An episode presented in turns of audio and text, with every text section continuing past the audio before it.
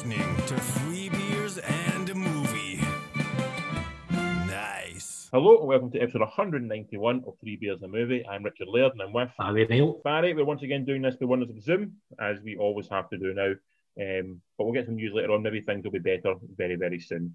Um, it's a Monday night, um, start of the week, but end of your week, oddly. Um, so are you having a drink tonight to, to enjoy the, our movie chat? I am. I'm having. An, uh, I'm now on my second bottle of Kopparberg Pear. Very Very nice. refreshing for a summertime drink. It is a summertime drink, and it does seem like even though it has rained pretty much constantly for four or five days, it does feel we are now approaching the summertime a little bit because clocks went forward. We all don't know what fucking time it is, but it does feel like getting towards summertime. Um, Or it's that way now where we've got so many electronic devices that update themselves with the time change that no one even notices anymore, apart from it's slightly later. You know, it's only when you come across an old timey clock, you're like, oh yeah, that winter time. yeah.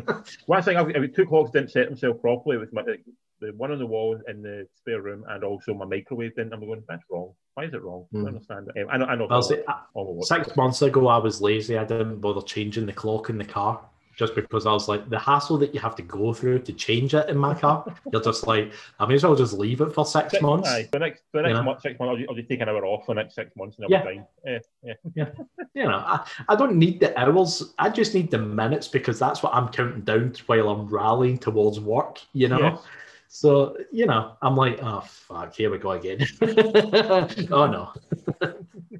As I'm slowly running, running into the office and swiping in, you know. Um, I'm on some interesting beer. I got my beer box through, my Belgian beer box through from Yes. Beer 52. Um, so I have to apologise to one of the people who listen to the podcast who was offended slightly by us calling us uh, people who get beer boxes in beer wankers. Um, but in reality, I, I've got a beer box now, so I'm essentially a beer wanker myself. So um, I'm, it's it's said with love. Now, you're a beer wanker and I'm a toilet paper wanker because I get my toilet paper delivered in a box now to the house. So, Um, you know, So I am tonight. I'm drinking. It's called. I'm, I know how it. It's Browager. Brouwager. B R O U W E R I J. Browager Lekker. That's the brewery, and it's called Wit Beer. W I T B I R I E R, and it's a orange peel and coriander beer. And it's a very funky Okay. Picasso-esque sort of can. yeah, that's Yeah. very funky, can. It tastes like a really strong blue moon. Oh, nice. Oh, nice. It's nice. It's nice. Yeah.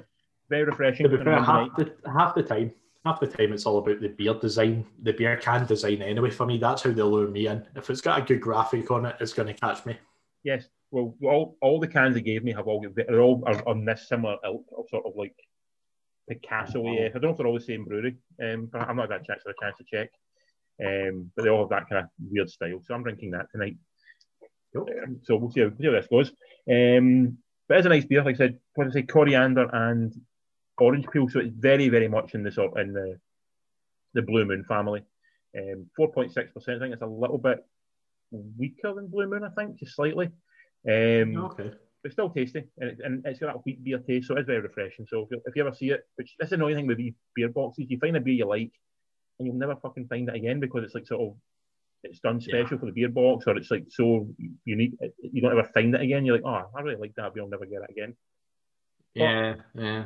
If me and you ever find ourselves in Belgium at any point, we can obviously try and find it at that point and bring back cases of it. Yeah. You know, once I actually get my finger out and find out how to become an Irish citizen, I'll be right in there. We'll, we'll, you we'll know. in Belgium, no problem. Um, you begun recently because there's no football news to talk about? Have you got any movie news of interest? Uh, really, just kind of like one topic, which always kind of always gets flagged up, at least like at least on here. So it's like a strong conversation. Is that uh, Disney has decided to move Black Widow Yes. and also uh, Cruella Yes. onto Disney Plus, and Yes. also the Pixar movie. What the hell is it? Luca, which Luca, is a yeah. coming of age movie, coming of age adventure. Sorry, Yeah. will also now be exclusive on Disney Plus. Yeah. Uh, the Pix- so what Pixar one will be no extra cost, but unfortunately, Black Widow. Where is it? Uh, you're 20 looking at quid. paying extra. Yeah, Yeah. quid, but thanks. What I would say, Aye. what I would say about this story is, yes, they are doing it. There's absolutely no doubt that's what Disney are doing. It may coincide because it's still not due out. I think June um, Black Widow, Mhm. and I think Cruella's July, possibly. Yeah. And that this sort of dips into my story for, for the week, which is Cineworld, our local or our cinema I tend to frequent um, most of all. Mm.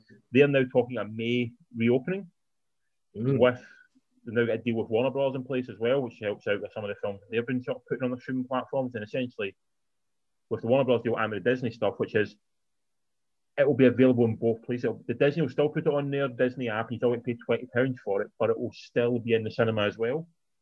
So those Mm. of us who want to go to the cinema and watch it and pay the money for the cinema can still go. Yeah. But I suppose if, you, you're a family of five who don't want to go to the cinema and quite happy watching at home, and it'll say you pay twenty quid for it rather than have to pay hundred pounds to go to the cinema, then Yeah. th- then you're you're you're winning, I suppose. yeah.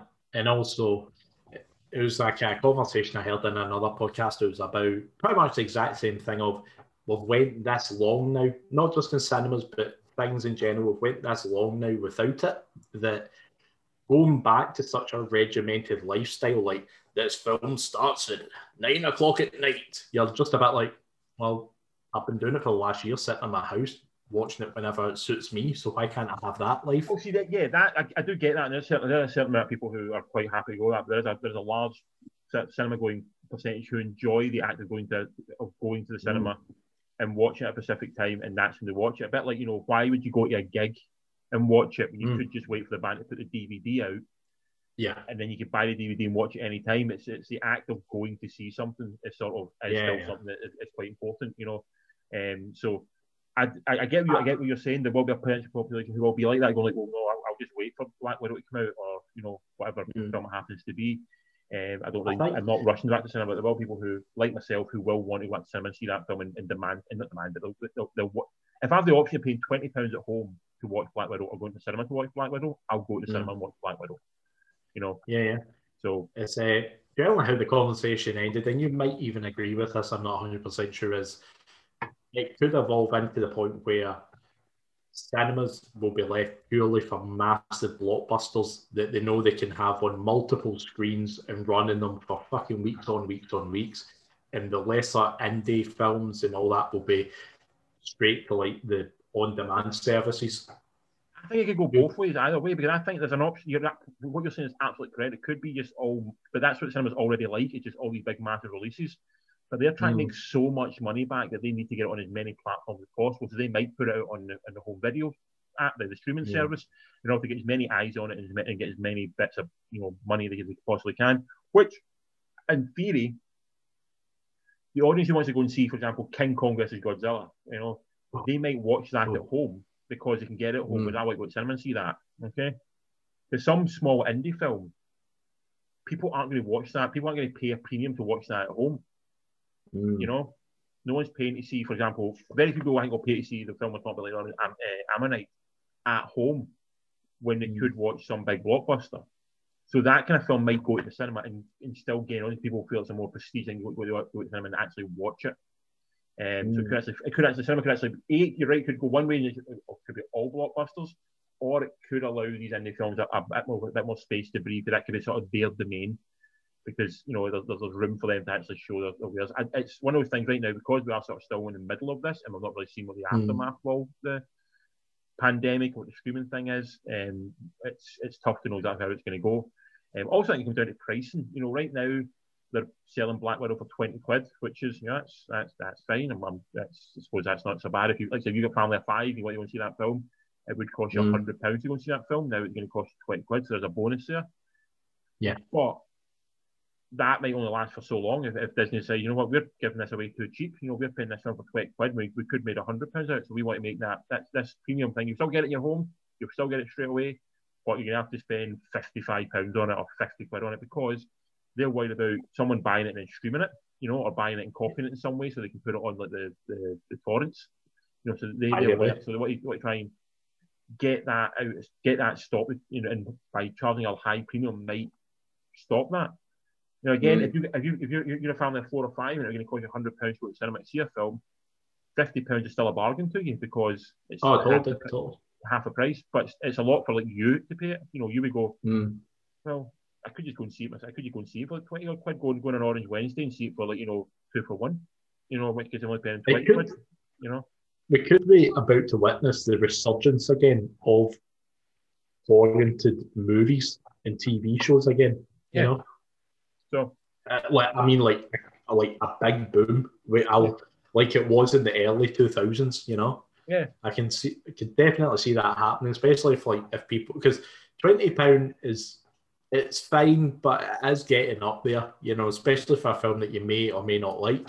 I know it is still working out cheaper than going to the cinema, but Yeah. it's like eh, for my house, I'm a bit like. Uh, eh, Well, from your house when you've got so many options of like non-paying media. You know, if you already Yeah. paid for you already paid for your Netflix, your Disney, your Amazon, your Apple TV, you go, why am I paying another twenty pounds to watch this film and I've got other things I could watch? You know, I'll just watch something else. Unless you're specifically, Yeah. you know, the MCU stuff that maybe will target a audience who want to watch that and demand to see it now. They, they need to see it. So hmm.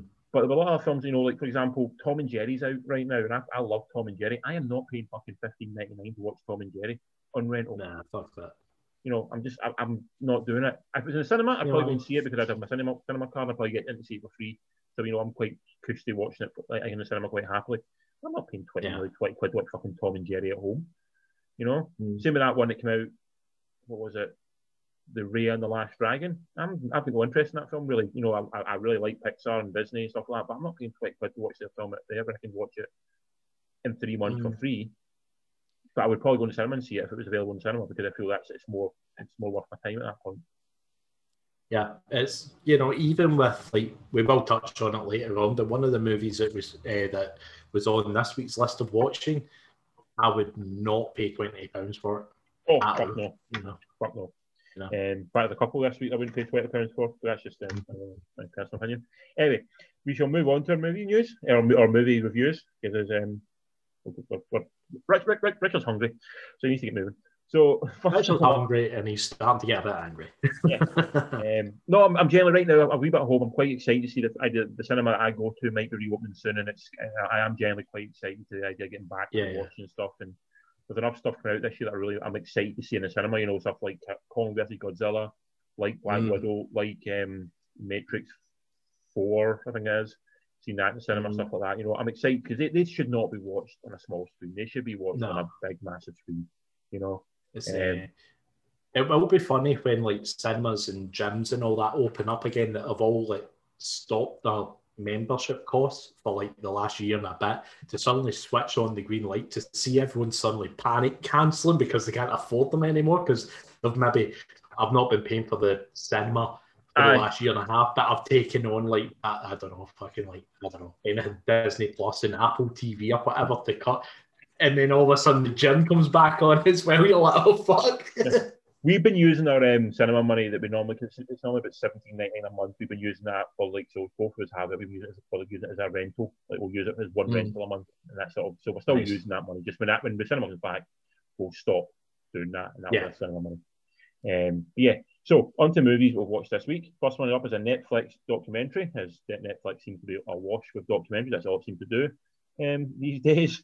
Uh, this one is called Operation Varsity Blues um, directed by Chris Smith, who was either director or producer of the Fire Festival documentary that we watched. Yeah. Yeah, yeah, we reviewed it here? Was it, new, was it start of the year that we watched that one? Or was it last year?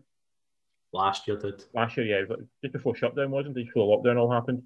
Um, and also the one Jim and Andy, the one about um, Jim Carrey playing Andy Kaufman. Remember that one? Yeah, yeah.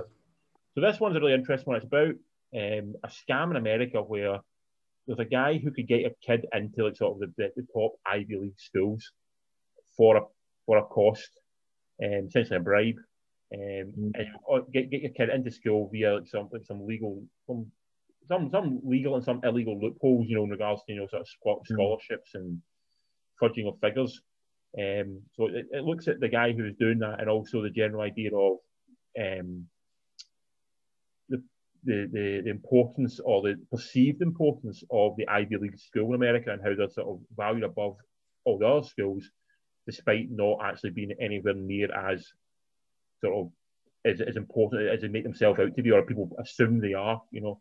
So it's, it's sort of looking at that. So it's just the, the whole Ivy League school scandal, um, and also um, these parents who are basically bribing um, the school to let, to let their kids in, regardless of they passed their tests or not. Um, Yeah. there's one major actor in the film. That's Matthew Modine. He plays as a documentary. Mm. He plays the sort of the guy who's you know I can't remember right now. Um, name Uh, there? Uh, sorry to say, I did have it there. Uh, let's see. no, go away. No, uh, I don't. Sorry, unfortunately.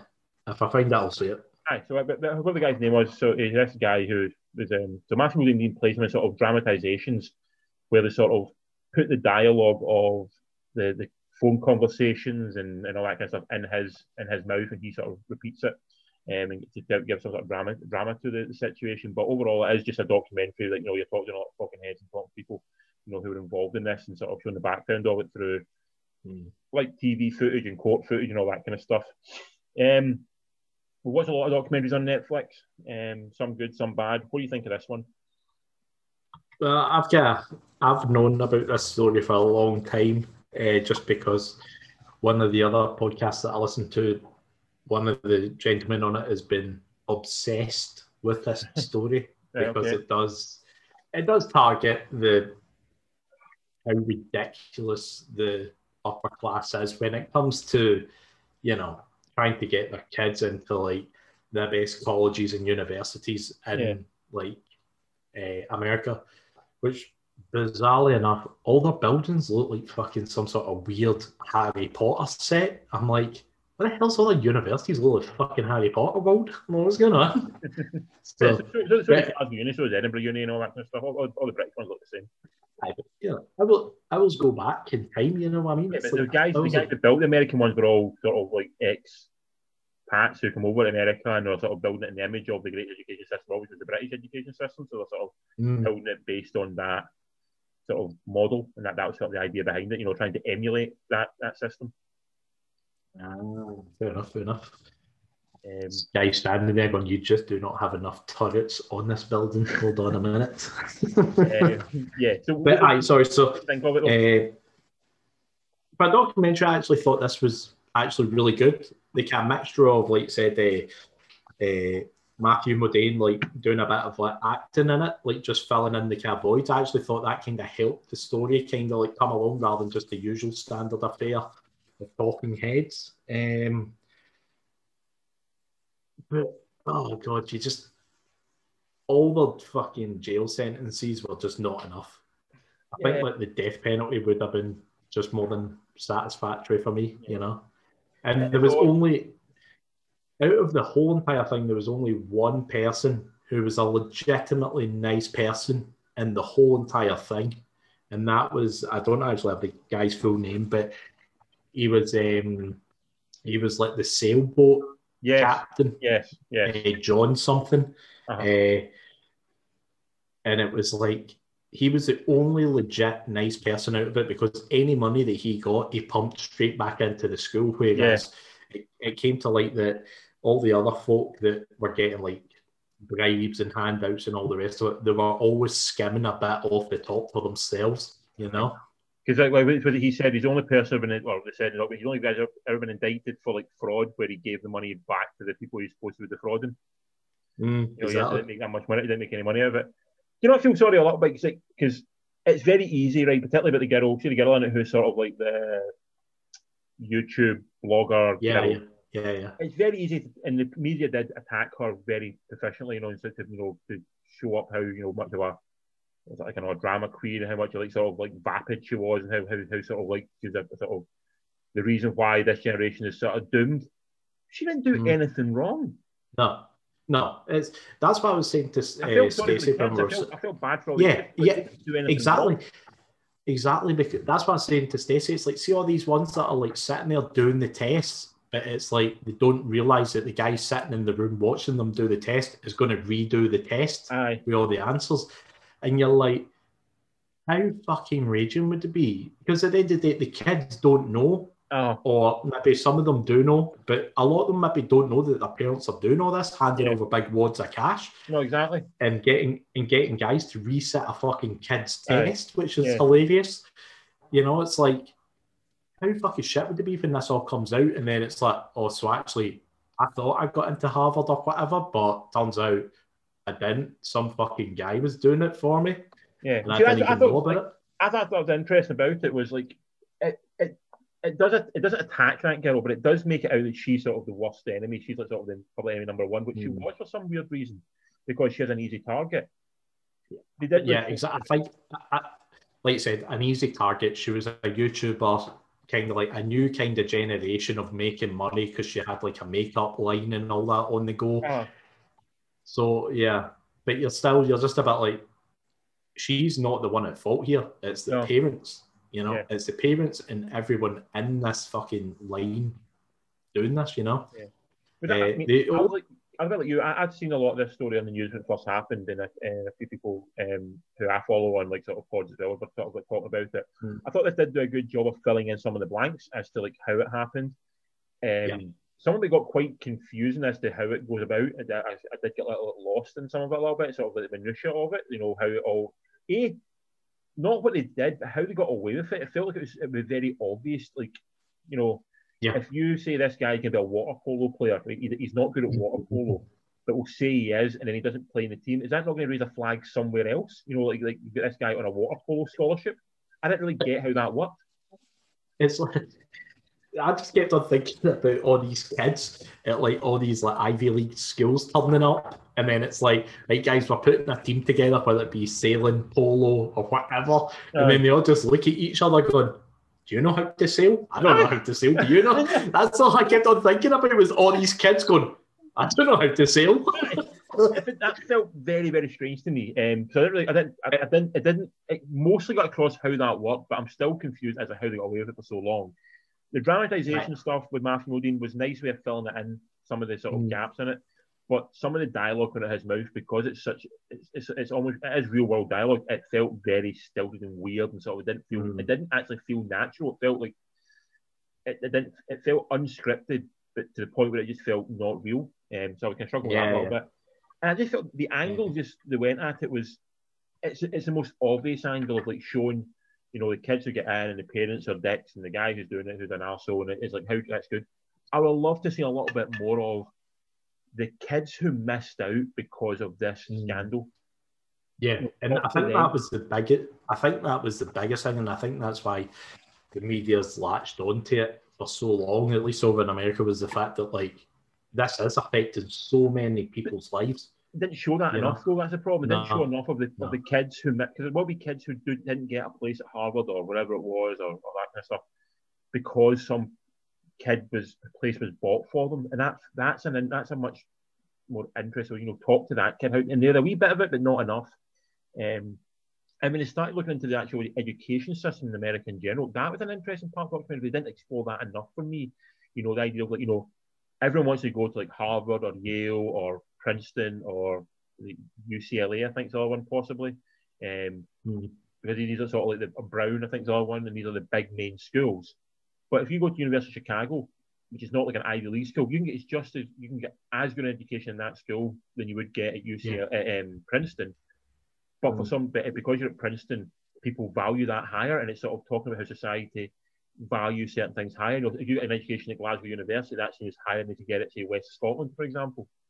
And it's that bit, you know, what's the net effect of that? Like, does it does it have an effect? Would you know if, if you walk into if you were if you're exactly equal with somebody in every way, shape, form, experience and age and all that kind of stuff, and you know what you could do and what what, and what you what you bring to the job, and the only Mm. difference in your repertoire was you went to Princeton and you went to, you know, Arizona University. Is the Princeton link enough to give somebody that job? And if it is, why? Why is that deemed to be more important? And I wish, and I wish they'd looked into more of that. So I just felt they came Mm. at it. It's, it's an interesting. It, it does. It's made for people maybe perhaps not like ourselves who don't know anything about it. Maybe maybe made more for people who who are, who don't know anything about it. You know, who who have not had any background information on this. So they just want sort of the broad strokes of it. So Mm. I would like to have seen it come at a different angle. The, the obvious angle made sense for, for a documentary purpose to try and get it to a wider audience, but I'd like to see a little bit more about, you know, the people who missed out and also sort of more about the actual problems of the education system and how it's and how it functions, you know, and how you get in because it, it, like it's also so built around money as well. It's and it's kind of really, Well- depre- really depressing, you know, how much Yeah, money is involved in university. That's what I was going to say. It was like um, when you said about things not getting flagged up, and I really do believe that's why. It's like, you know, if I actually, I think it was the sailboat guy said it best. It was like, or someone in his university said it's like the sailboat team don't actually make any money, whereas like obviously things like the basketball and the American football, they all make money for the university, but no one goes to watch fucking sailboating. That's just a fucking, that's just like some sort of strange pastime, you know. Aye. And so it's like that's why he's always on like these fundraising things. Yeah. And I think it's because the amount of money that's involved. I think a lot of people through the food chain just turn a blind eye to it, Yeah. Um, thinking that the person above them knows better, kind of thing. aye. Um, the, Absolutely. the only other person that of just she she just kept on rubbing me the wrong way every time she f- appeared on the screen. She was like the talking head. She had like blonde hair. I don't even know her name. I can't even find her. She had blonde hair and the glasses. Right. They just always seemed to come across like so fucking smarmy, especially when it came towards the end when it was talking about that uh, YouTube girl.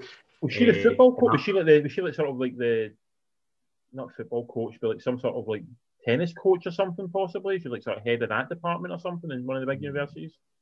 I don't know. I thought she Yeah. was quite young. Ah, okay, maybe different person now. I, I don't know, man. It just any time she appeared on the screen, I was just like, you're just coming across like pure like, mm-hmm, look at her, mm-hmm.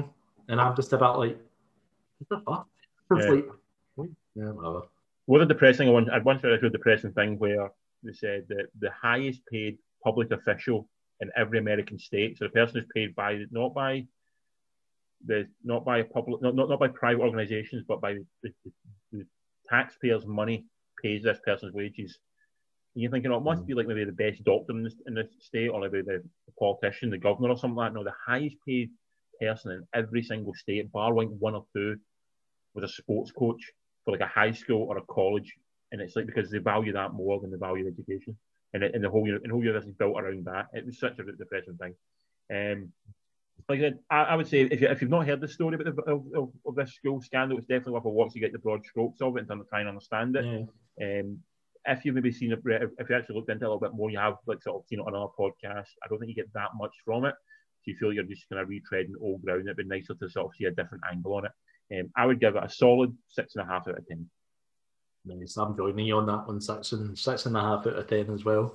Just like you said, pretty much the exact same points. It's a great wide stroke, just missing a few key elements, like explaining to people outside of America why there's this crazy amount of money that floats about when it comes to taking your kid to university. Yeah, You know? and that's um, on from that. We move on to we'll, we change direction very drastically um, to an Amazon Prime movie, um, which is called The War with Grandpa, directed by Mm. Tim Hill, um, who directed SpongeBob um, SquarePants movie, which I absolutely loved. Muppets in Mm. Space, which I also like because I like Muppets. Then Hop, the animated feature, which I also quite like, even though it has got Russell Brand in it, I think. Um, I also think Garfield 2, which no one liked Garfield 2, but that's that's um, everyone's allowed a feeling in a, in a book somewhere. The plot of this one is grand, a grandfather who is feeling a bit down in his dumps at home. He's lost his wife, he's struggling with life at home. So his daughter takes him into her family home. She's got a few kids, husband, wife, you know, your typical American American family. The grandpa toughs the young, the, the sort of the oldest boy out and puts him in the has to put in the attic because the grandpa needs his room. And this and the young Mm. boy is unhappy about this and wants to win his room back. So he goes to his grandpa in order to try and win the win the room back and a, and a series of pranks and jokes that go that, that grow gradually in scale um, as the, as the film goes on. Um, as, as they destroy each other's lives to try and, to try and get their, their rooms back. Um, in the film, you've got amazingly uh, Robert De Niro plays the grandpa, Uma Thurman plays the mum, Rob Riggle plays the father, Jane Seymour pops up in it as well, Cheech Marin amazingly pops up in it as well, and Christopher Walken um, as well pops up in it. And it's, it's a very fucking solid cast. Um, Mm. I will begin with I'll begin in this one. This was so weak and to the point of being offensively unfunny. Like if you're going to make a comedy, you have to put a joke in it. You, you- you can't Mm. you can't you can't just get by on what this by on. There's literally nothing funny in this whatsoever. Um, I've thought before, it is so sad seeing De Niro do this stuff because he's such a great actor, but he's not done anything good for about nearly quarter of a century. Know, like, over 20 years now, he's not done anything that great. Um, No. He is doing this for the greater good, like I've said before. You know, I think we talked about it last week, where he's like sort of ploughing the money he makes from this into Tribeca Film Festival and that sort of nurtures new talent and puts it on a big screen. But I feel he doesn't need to do this kind of shit because this is just fucking awful. Um, Yeah. it's got a decent cast. No one gets anything to do. Like Uma Thurman's in the, Uma fucking Thurman's in this film, and has got like and, does, and has nothing in the film. She does nothing. I Um, know, I know. Christopher Walken, an Oscar-winning Christopher Walken, he's an actor of the, the highest repute, is basically playing like the comedy best friend. You know, like Yeah. um, Cheech Marin as well, also very funny, but got a minor role. Um, so they're reduced to just they, they feel like all these extended cameo cameos. Um, Yeah. it's, it's This was just like a big. This was that's just seemed like like a a good like couple of weeks on set of like pals hanging out and collecting a paycheck. That's all it seemed like. You know. it's very predictable. Um, the Hmm. only thing I say about it was it was 99 minutes long, so it was beautifully shot um, for this Hmm. kind of movie. Didn't last very long, but honestly, I there, there was very very few high. I mean, I enjoy seeing all this cast on screen because they like them as Hmm. actors. I wish they had, I wish they didn't do it because it's like I want to do better material in this. But you can always have a laugh at. You can always have a laugh. You always enjoy seeing Christopher Walken. You can always enjoy seeing you know Uma Thurman. Cheech Marin as well, but fuck me, give them something to do. Give them a joke for Christ's sake make, make anyone laugh. It was, I'm trying to think if it was better or worse than that yesterday one. And um, I, I really Better, you think it was better slightly? hundred percent. Because Okay. I did actually find now. I do need to explain because I did laugh at a couple of bits in this, but Okay. I don't know if that was just like, well, my early morning, which is just when I wake up, uh, which If isn't laugh, even laugh. morning. You laugh, you laugh. you know but it's just like is it like early early morning delirium because i'm still not quite connected in the world and woke up properly or was this actually a couple of funny bits in it um the, kind of bit, the bit that made me laugh the most was um, when what was it it was when robert de niro fell out the window when this I guess spoiler when the snakes in the room with him Right. and um, and he goes out the window and then he ends up falling and then his trousers fall down when he's hanging on the onto the gutter. I think I don't want to see that because they've done they've done at least two, maybe three De Niro showing his cock jokes, and I think I don't want to see De Niro do a show showing cock jokes. That's something like Yeah. you know the guy from Jackass can do. You know, Mm, yeah. jokes. You know, Adam Sandler can do a showing your cock joke. Mm. De Niro shouldn't be doing that. You know, No, it's uh, but that for me personally, this was definitely better than yesterday. Um, Okay. I just I kind of just found it a bit just just a bit more interesting. I don't know if that was because of the cast that were in it, because they're all heavyweights. it's a very good cast. You know? A very good cast. you know it's um though i did when i was watching it there was a couple of things that i felt like i think they've edited this and left like certain bits on the floor Mm. because it was never fucking even addressed why the youngest of the kids is obsessed with christmas No, see, only that's- dresses I, I, I don't think you need to explain that. I actually that was one of the few things in the Oh, do- I genuinely found, found quite charming. yeah Yeah. oh no don't, it's charming but you're just about like really no one addressing the fact No, that think she's dressed like a, a get- santa's little helper No, because I get it, because kids get totally obsessed by something completely random for no reason, but so you don't understand it, but they just they love this one thing, and that's what they become obsessed with. So I, I actually that was the one thing in the film I actually found very sweet and very charming, and actually gave me and actually made me feel a bit warm, warm and fuzzy inside. Um, fair enough that was Fair pretty enough. much it. Yeah. yeah. Okay, cool. Uh, Mhm. Wait, there was. Yeah, the whole kind of like. I just found the whole kind of like relationship thing with the oldest daughter and this guy Russell was a bit random. I was Yeah. just a bit like, why is the mum like? I kind of understand like being a parent and then it's like some guy's trying to get in about your daughter. I totally Aye. get it, but you're just a bit like, why is she like so obsessed with this? Like, Aye, like I, I, I don't get it unless like she's young and it's not really been explained that she's only like I don't know like fifteen or something. Yeah. yeah yeah yeah Um, but yeah, I, I'm I'm spending a lot of time as I, I possibly can. I, I I really didn't enjoy this. I, I found it very dull. Didn't like, oh no like don't get me wrong see like um it was like what was it maybe about the hour mark that's when I was about like right that's it it's it, it's done. It's, It's like like- yeah. I think it's like it's when what was it? It was when they went fishing or something. When they kind of Yeah. called a truce, I was like, right there, done. Yeah. That's the that's it. But then it kind of kept on going, and then that that's when I was a bit like, yeah, I've kind of lost interest now Yeah. completely. And then the kind of why why is it with all these fucking movies or just movies in general? Why does it always end up in some sort of dodgeball fight? What is it like?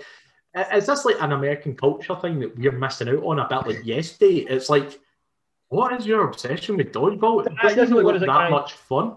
Yeah, it's, It, look, it looks fun for about five minutes. It's a bit like bowling. It looks fun for five minutes, and then you're like, I'm getting done with this. Like, I'm, I'm over it. Bowling's fun. you, you, Yeah, but, you know. that's why. Uh, Um? But yeah, no, I, I, I was, I would say this is as bad as yesterday. I, I, I did not enjoy this at all. I, found it very poor, very unfunny, hmm. and I, and like yourself, I just lost interest so quickly. Yeah. You know, and I, I'll, I'll be honest, with you, I didn't go in with the best of my mind, going like, I'm going to enjoy this. This is going to be great. I went in pretty going, this is going to be terrible. I always hope for better, but this did not deliver anything that was even close to being sort of entertaining. So I would give it a very paltry four out of ten. Ooh, ooh. I was going to give it five, only because, uh, sorry, I just remembered what the other scene was that made me laugh was that it was when Uma Thurman was drinking the coffee in the car. She spits it on the window and then chucks it at the police officer. Right. That did actually make me laugh. But then she done it again with the snake, and I was like, once again, it's just the same joke again, and you're a bit like, eh, I lost its charm the second time around. Also, I'll make a You know. point that she is Black Mamba from Kill Bill. Uma Thurman does not get fucking scared, scared of snakes. Uma, Uma Thurman Yeah. just own that snake. Um, what are you giving it out of 10?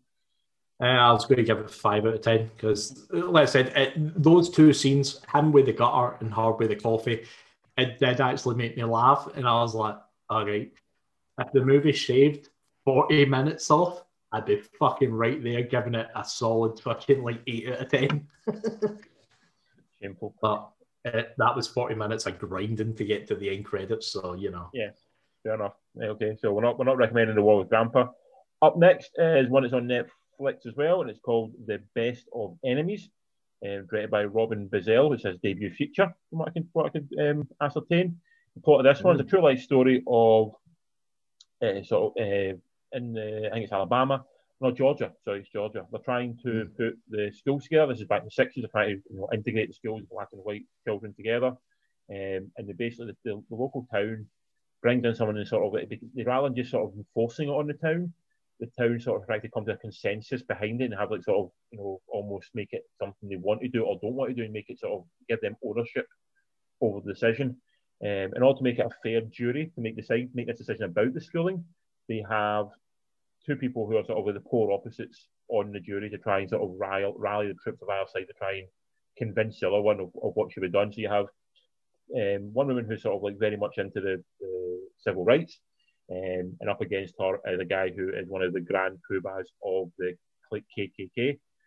Is it like they call it the Exalted Cyclops or something? Is it something really weird name like that or something? Like the, the Yeah, yeah, very, fucking- very weird name to have in the KKK.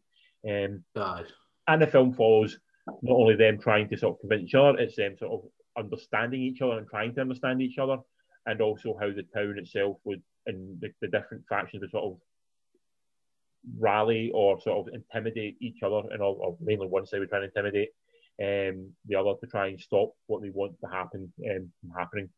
Um, so anything, you Taraji P. Henson, she plays the, the sort of main figure, whose name, I can't remember the character's name, um, and she's up against the main KKK member, is Sam Rockwell. Um, also in the film, you've got Babou Ceesay, who plays the sort of the guy who's brought in from the north, who becomes the sort of the the modulator of the the debates. Um, Mm. Anne Heche pops up in it as Sam Rockwell's wife in it. Wes Bentley pops up in it as a very nasty KKK man, and so does Bruce McGill in much the same kind of role. Um, what do you think of this one? This was good, man. I quite enjoyed this one. Yeah, it's like a, you know, it's, you know, still dealing with the same subject matter that we've came across, like, not too far in the past, but it's this is just done a wee bit better, you know. I just, you know, I found just the cast and the way it was shot and everything just a bit more engaging, you know. Yeah. And it just, you know, we all can know the stories. Obviously, like you know, generally white people just generally hated everyone that wasn't white for some mad fucking Yes, reason. yeah. Uh, it still seems to be an ever growing issue. But it's yeah, you know, it was just it was a nice film. I just I kind of sat back and just enjoyed it, and you know, listened to the story because I didn't even know anything about this No, until No, I actually started it. So. Okay. I like it. Mm. Um, I, I, Yeah. I must say, it was a bit long-winded. It took it took a long time. You know, it's, it's good Mm. and a bit hours. I felt like it's as long as it should be. Um, but it's a meaningful drama. It is. It's got a lot of. It's got some soul to it. It's got some heart to it. Um, it could have been trimmed down. The, the performances are all very strong. Everyone gives. You know, they're all they're all very good actors.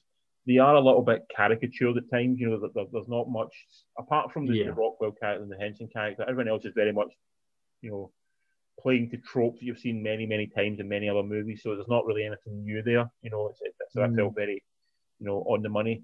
Um, it, it probably is true to life. I know it's based on a true story, but there is also there is still that issue of like you know the white savior complex. You know, it's not Mm. you know it, it's it's the white people saving the black community essentially. There is sort of that aspect to it that sort of feels a little bit icky.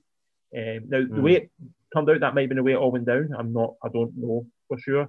But after watching things like Green Book recently, when you feel like it's, it's a white person putting their narrative on what is essentially, I would say, a black story, you Mm. do feel it's not told quite in the, it's not quite the same guy. And I feel if it was shot by someone and directed by someone from uh, of a different um, race, um, closer to the race of people who are involved in it, it may have played differently. I would say.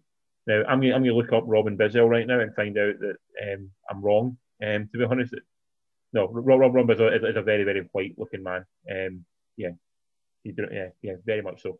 So yeah, I, I feel that was one of the issues. It felt like it was very much from a white perspective, um, and it, it, in my mind, it's not a white story.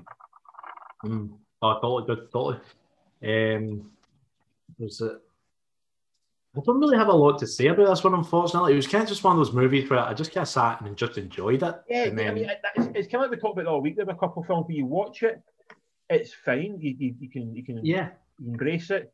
You don't have a lot to say after it, to be honest. It's sort of it's just it's, it's reminding you know what of see that one watched a couple of weeks ago, Escape from Pretoria, the one about the jail. yes, yeah, yeah, yeah. It's, it's it's it's a perfectly serviceable and watchable film. But if mm. someone asked you a week later to, to talk about it and name some stuff from it, I think you'd be hard pressed to find something you found really important, really meaningful in it. Which You know- is bad because I literally watched this less than four hours ago. It's like, you know what I mean? It's just, it was, it was just, it was fine. It was what it was. You know, Yeah. it's, you know, it's, Aye. it's what it is. Yeah, no, I'm, I'm with you. I, I felt much the same. Like I, I felt everything we trying to say was important. Um, a little bit maybe trying to do it a little bit too earnestly. Didn't really put a lot of newness of telling the story into it. And as I said, the slant they put on it was a little bit not. It left a little bit of a sour taste. But it's, Mm. it's still its heart's in the right place. It's trying to tell a story and it's trying to tell it well, and it does Mm. tell it well. But just it, it's not memorable um, as much as you want it to be, and that that's the problem with. it. I think it just it just really doesn't. Like if someone asked me should I watch it, I would say yeah, you should. But I probably wouldn't recommend it to anyone.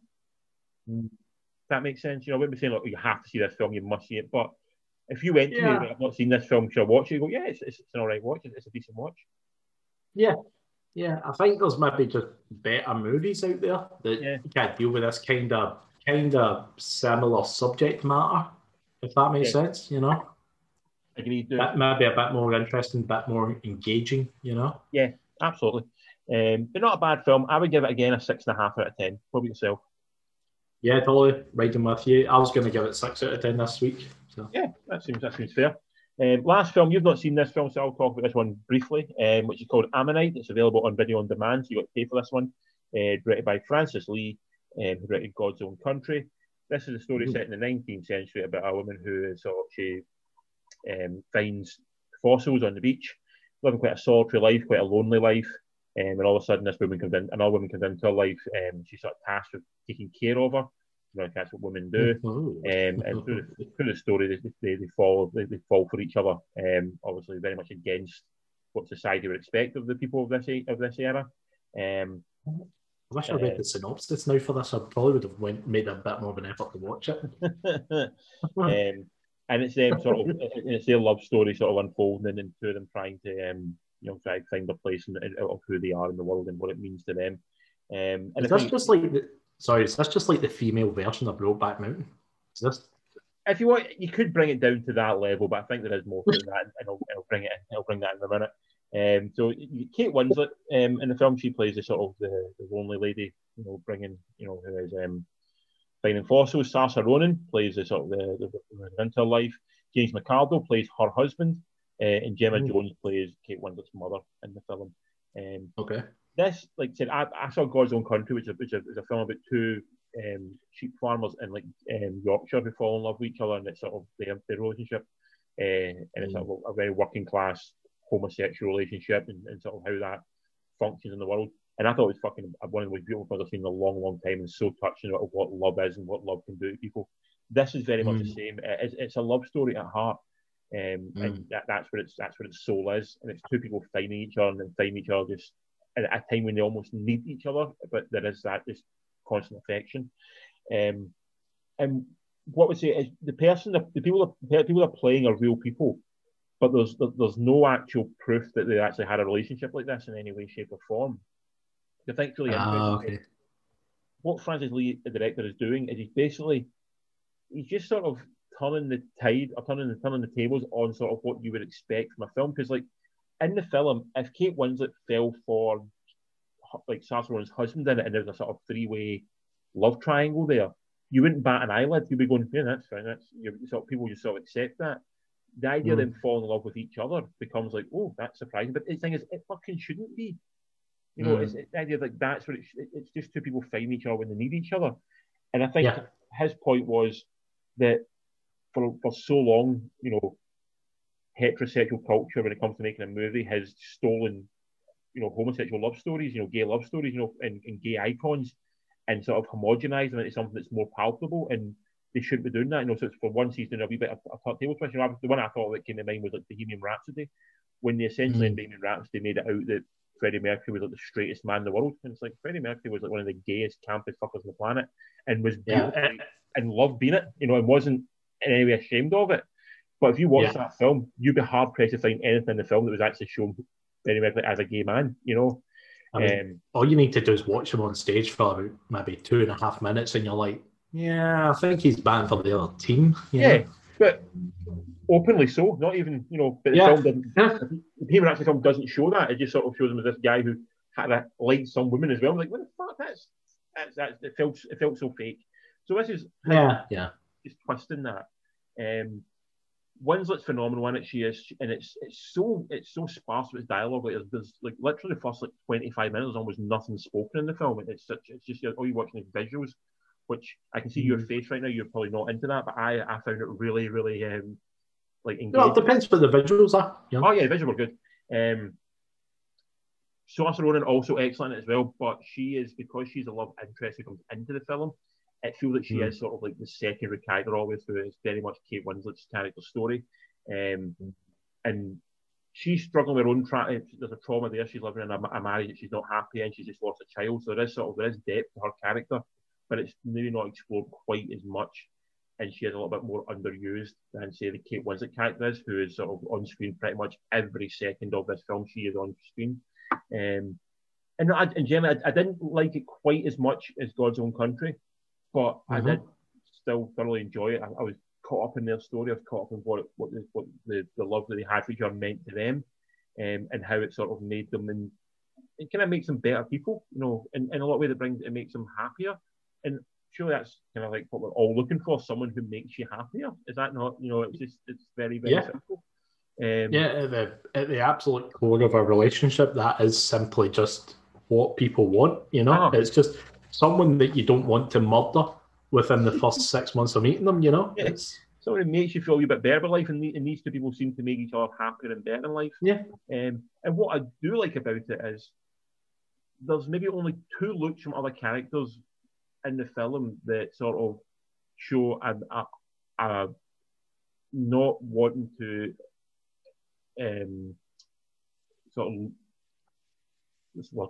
not wanting to sort of see them as a homosexual couple in the film and Mm. the rest of the film it's sort of it's not even spoken about, which I thought was really refreshing as well. Because normally make like a film like this, you think when it starts Ronan and Kate Winslet playing, you know, lovers, they're making a big deal about that, and they really don't, you know. And the, the- like obviously, the probably a lot of the reviews will, will go about there's like two main sex scenes in it, that you know, and I would honestly say, are they sort of sexy? Yes, they are, but then it- they feel real for a start, which I think is important.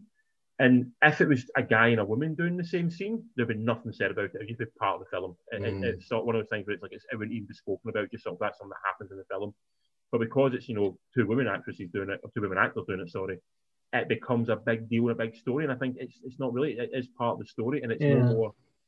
It's, it's in, in a world where we have like Game of Thrones on TV, it's no more sort of like explicit or dramatic Mm. than that. But it works. It Yeah. means something in the story. It means something, and I totally understand why they have it in there. But if reviews make a big deal about the fact there's two women in the film having, you know, a sexual relationship, you go, yeah. So what? If, like I said, if Kate Yeah. Winslet in this film hooked up with Ronan's husband in the film, there would be nothing said about the same two scenes. Absolutely nothing said Mm. about them. So, um, only my I like thing to is- think. Sorry, man. Oh, sorry, bud. I was going to say I like to think that um, we are slowly, slowly crawling towards a world where it literally doesn't care anymore about who you're with. I would you know. genuinely hope so. I would genuinely hope so. As long But- as it's two consenting people Yeah. in this relationship and of age, it doesn't it. fucking matter. Yeah. find the person that makes you goddamn happy. Um, the only thing I was going to say about it a little bit, which um, maybe down a little bit for myself, was the sound mix was a little bit weird on it. Like sometimes a lot of it's done outside on the beach with like crashing waves and howling wind on the Devonshire coast. Dialogue, you know, a bit hard to understand at that point. Um, so that was a bit of a negative. And like I said, just a little bit of the fact that the, the Saoirse Ronan character maybe wasn't quite as explored as much as the Kate Winslet character. I felt like there was, you're, you're, missing a trick by having Saoirse Ronan in your film and not using her to your full potential because she's an amazing actress. So that was a little bit disappointing for me. Um, she wasn't. She didn't have more to sort of to do. She was sort of very much a conduit, which this is all played through. Um, than that, excellent. I would give it a very solid seven and a half out of ten. Um, very much worth a watch.